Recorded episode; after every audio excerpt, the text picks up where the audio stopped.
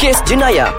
Jurnal Kriminologi yang akan membuka mata anda Assalamualaikum. Hai Jana Ali Fiji bersama-sama dengan Dr. Rahim Kawaludin akan terus menemani anda untuk episod kes jenayah di Ais Kaca. Jadi doktor, sebelum kita nak buka topik hari ini, kita nak ajaklah pendengar-pendengar untuk sama-sama memberikan komen. Kalau kata mereka ada sendiri kes-kes jenayah yang mereka rasa mereka nak minta kita kupaskan, kupaskan. Ah, bolehlah kat bawah ni ada box komen tu, tinggalkan komen anda kalau anda rasa ada kes jenayah yang menarik perhatian anda kan. Anda nak kami sama-sama cuba untuk rungkaikan kes jenayah tersebut, kongsikanlah komen-komen anda. Jadi doktor, kita nak bercakap juga pada minggu ini mengenai satu kes uh, jenayah yang kadang-kadang kita tak sedar benda ni berlaku. Bila dah berlaku secara besar, melibatkan nyawa, melibatkan kematian, barulah kita buka mata. Iaitu kita nak bercakap mengenai, apa doktor? Isu penderaan, eh? jenayah yes. penderaan. Eh? Kita nak bercakap mengenai jenayah penderaan.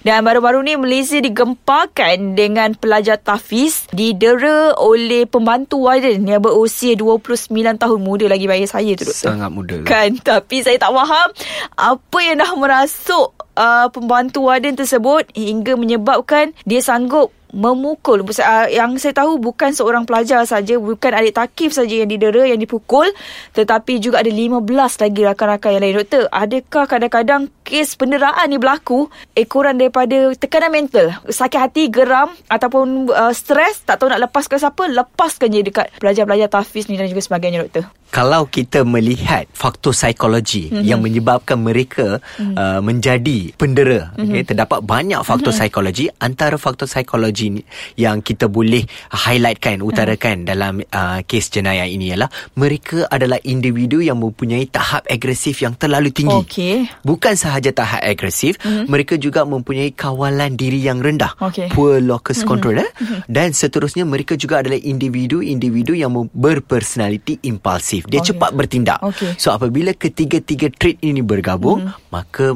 kita boleh katakan mereka meletup. Ah, yalah meletup ya, lah meletup. kan. Dan uh, satu lagi, uh, mereka juga adalah individu-individu kemungkinan besar mm-hmm. mempunyai sejarah penderaan eh, di mana mereka telah didera uh, oh, okay. sewaktu mereka kecil. Mm-hmm. Dan apa uh, psikologi apabila mereka membesar, mm-hmm. mereka menganggap dirinya telah didera.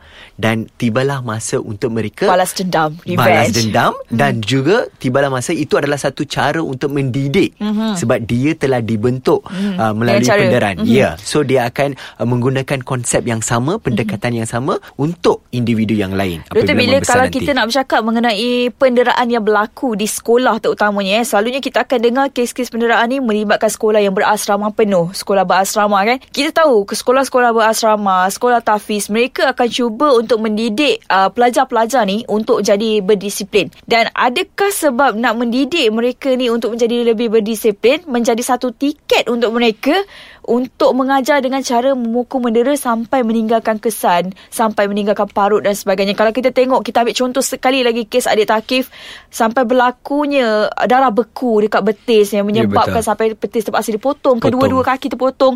Eh, uh, kemudian uh, sesuatu lain pula menepati di bahu pun dipukul sampaikan tangan terus orang kata tak berfungsi. Sayangnya nak cuba nyelamatkan dengan potong tangan tapi Tuhan lebih sayangkan dia, ambil nyawa dia terlebih dahulu. Apa pandangan doktor?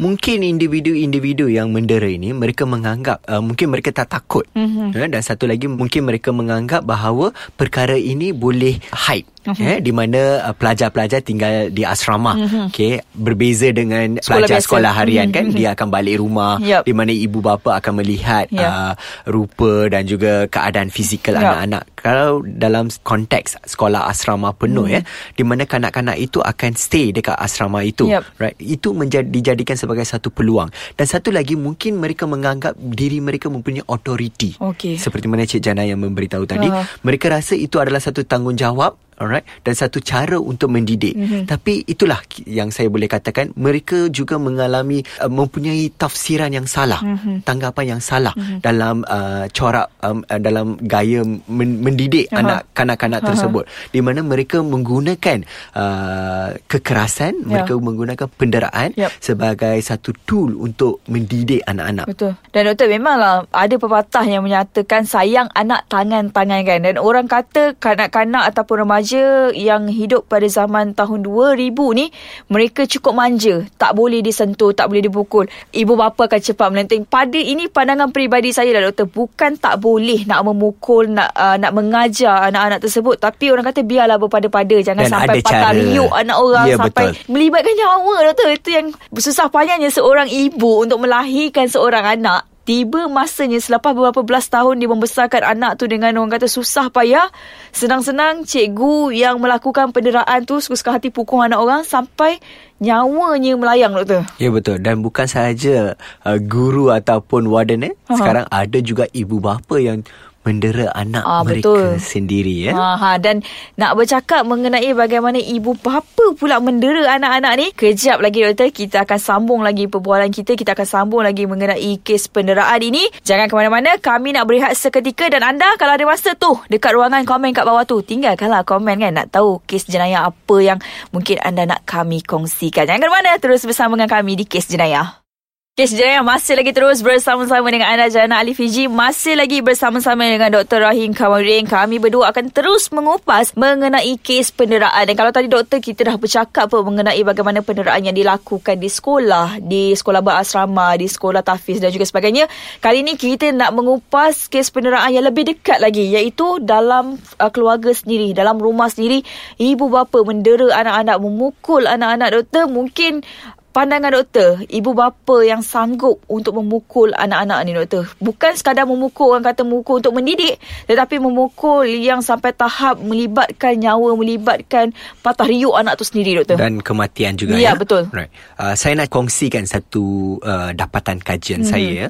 Dan apabila saya berjumpa dan uh, menembual seorang banduan wanita, hmm. beliau telah disabitkan atas kesalahan mendera anaknya sendiri, Okey. anak kandung eh. Okey. Right. Dan apabila saya tanya kenapa beliau mendera uh, anaknya sendiri eh Mhm. uh, dan apa uh, jawapan yang diberikan oleh uh, banduan itu ialah uh, doktor uh, itu adalah tanggungjawab seorang ibu untuk mendidik anak. Okey. Memang menjadi tanggungjawab saya untuk uh, mendidik anak dan saya rasa kalau nak mendidik kalau anak saya nak jadi seorang yang hebat Hmm. saya boleh menggunakan kekerasan. Saya boleh menggunakan uh, penderaan demi mendidik. Itu adalah jawapan yang keluar daripada seorang ibu. Saya macam tercengang sekejap bila Ya, doktor betul. kata dia kata uh, menggunakan penderaan sebagai medium untuk mendidik, mendidik. anak. Ya betul. Rasa Da- saya macam macam tak masuk akal buat dia doktor. Betul Dan uh, mungkin uh, dia uh, mem- mempunyai pemikiran yang bias mm-hmm. lah Pemikiran yang tidak tepat mm-hmm. Ini yang kita sebut sebagai penghirutan kognitif mm-hmm. eh, Dalam perspektif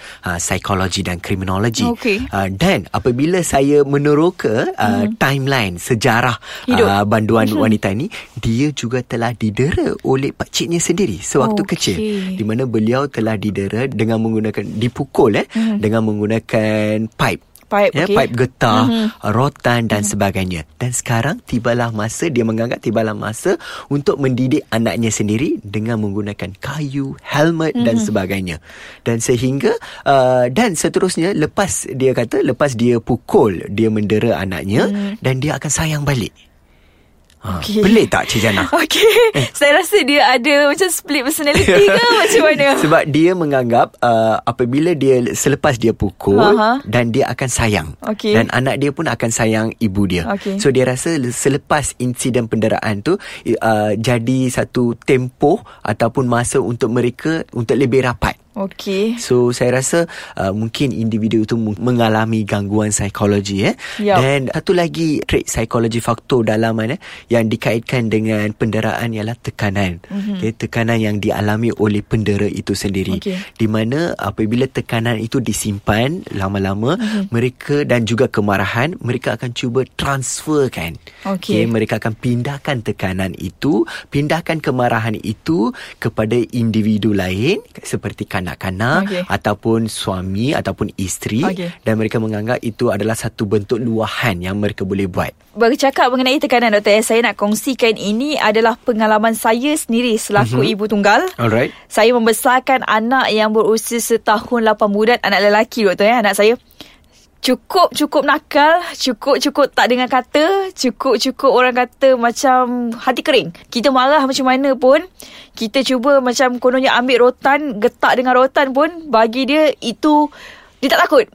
Dia datang balik kat saya Dia balik pukul saya Dia akan pukul saya sa- sa- Sampai satu tahap Dia menangis Bagi dia macam Benda tu macam Oh mami nak cuba marah dia Nak cuba ni dia Okey dia dulu bertindak Kadang-kadang doktor kelakuan anak-anak dekat rumah ni kalau kita tak mempunyai tahap kesabaran yang cukup-cukup tinggi saya rasa dapat teriyuk anak saya kot betul tak doktor pasal kan doktor sendirilah Betul. Itulah uh, orang tua bagi tahu kan bukan senang untuk membesarkan dan mendidik anak-anak. Betul. Tapi apa yang kita kena ialah okey, kita kalau nak pukul anak ada caranya. Yes, betul. dalam dalam hukum kita Islam pun Be- kita ya. ada cara untuk Ya. mendidik anak, okey. Janganlah menggunakan kekerasan sehingga menyebabkan lebam dan sebagainya. Mm-hmm. Uh, mungkin uh, kesan tu bukan sahaja kesan jangka masa pendek Pendek, eh setakat lebam luka mm-hmm. dan sebagainya. Ia boleh uh, merosakkan masa hadapan anak-anak itu. Macam saya uh, bagi tahu doktor tadi contoh tadi kan apabila anak saya sendiri provoke dia sendiri hmm. datang pukul lah apalah kononnya kan. Untuk seseparuh ibu yang mungkin rasa tak sabar mungkin dia akan lagi naik marah. Betul tak doktor? Mungkin Betul. bagi dia macam kau ni kurang hajar nak pukul ibu dan sebagainya kan? Pandangan doktor? Uh, itulah. So apabila contohnya kalau anak-anak kita dia berkelakuan sebegitu mm-hmm. dia datang pukul okay? dan itulah uh, masa peluang yang kita perlu ambil untuk mendidik kita kena memberitahu mm-hmm. bahawa uh, kita tak boleh pukul orang lain mm-hmm. dan kita juga perlu instilkan Terapkan. nilai ya Ha. terapkan mm. empathy eh Mhm. mm. sikap empathy di mana mm. kita kena beritahu kalau adik pukul mak Ha. contohnya mak rasa sakit, Sakit, tak ha. kalau saya pukul adik adik rasa sakit tak hmm. ah, macam itulah mak pun rasa sakit macam itulah kawan pun akan rasa, Rasa sakit, sakit, kalau yep. adik pukul kawan Yep. so itulah cara satu cara Mhm. yang kita boleh terapkan sikap empati kepada Betul. anak-anak kita dan dia akan sedar oh kalau kita pukul rasa sakit so Mhm. kita tak boleh pukul kawan kita tak boleh pukul sesiapa Mm-hmm. Itulah dia bukan orang kata mudah untuk menjalankan tanggungjawab selaku ibu bapa. Kesabaran yang cukup-cukup tinggi perlu ada. Kalau tak ada tahap kesabaran yang cukup tinggi, anak yang dikandung selama 9 bulan tu boleh kita tangan kita sendiri yang mengambil nyawa dia Ya, kan doktor betul. kan. Itulah dia doktor. Untuk minggu ini ah, kes penderaan ini saja yang masa kita ada untuk kita rungkaikan dan pastinya ada lagi topik lain lagi yang terus kita nak bawakan mungkin pengalaman saya sendiri ataupun pengalaman daripada doktor sendiri kami akan terus kongsikan untuk anda banyak lagi kes-kes jenayah yang akan terus kami rungkaikan sampai sini saja dahulu untuk minggu ini. Daripada kami jumpa lagi nanti. Assalamualaikum. Bye bye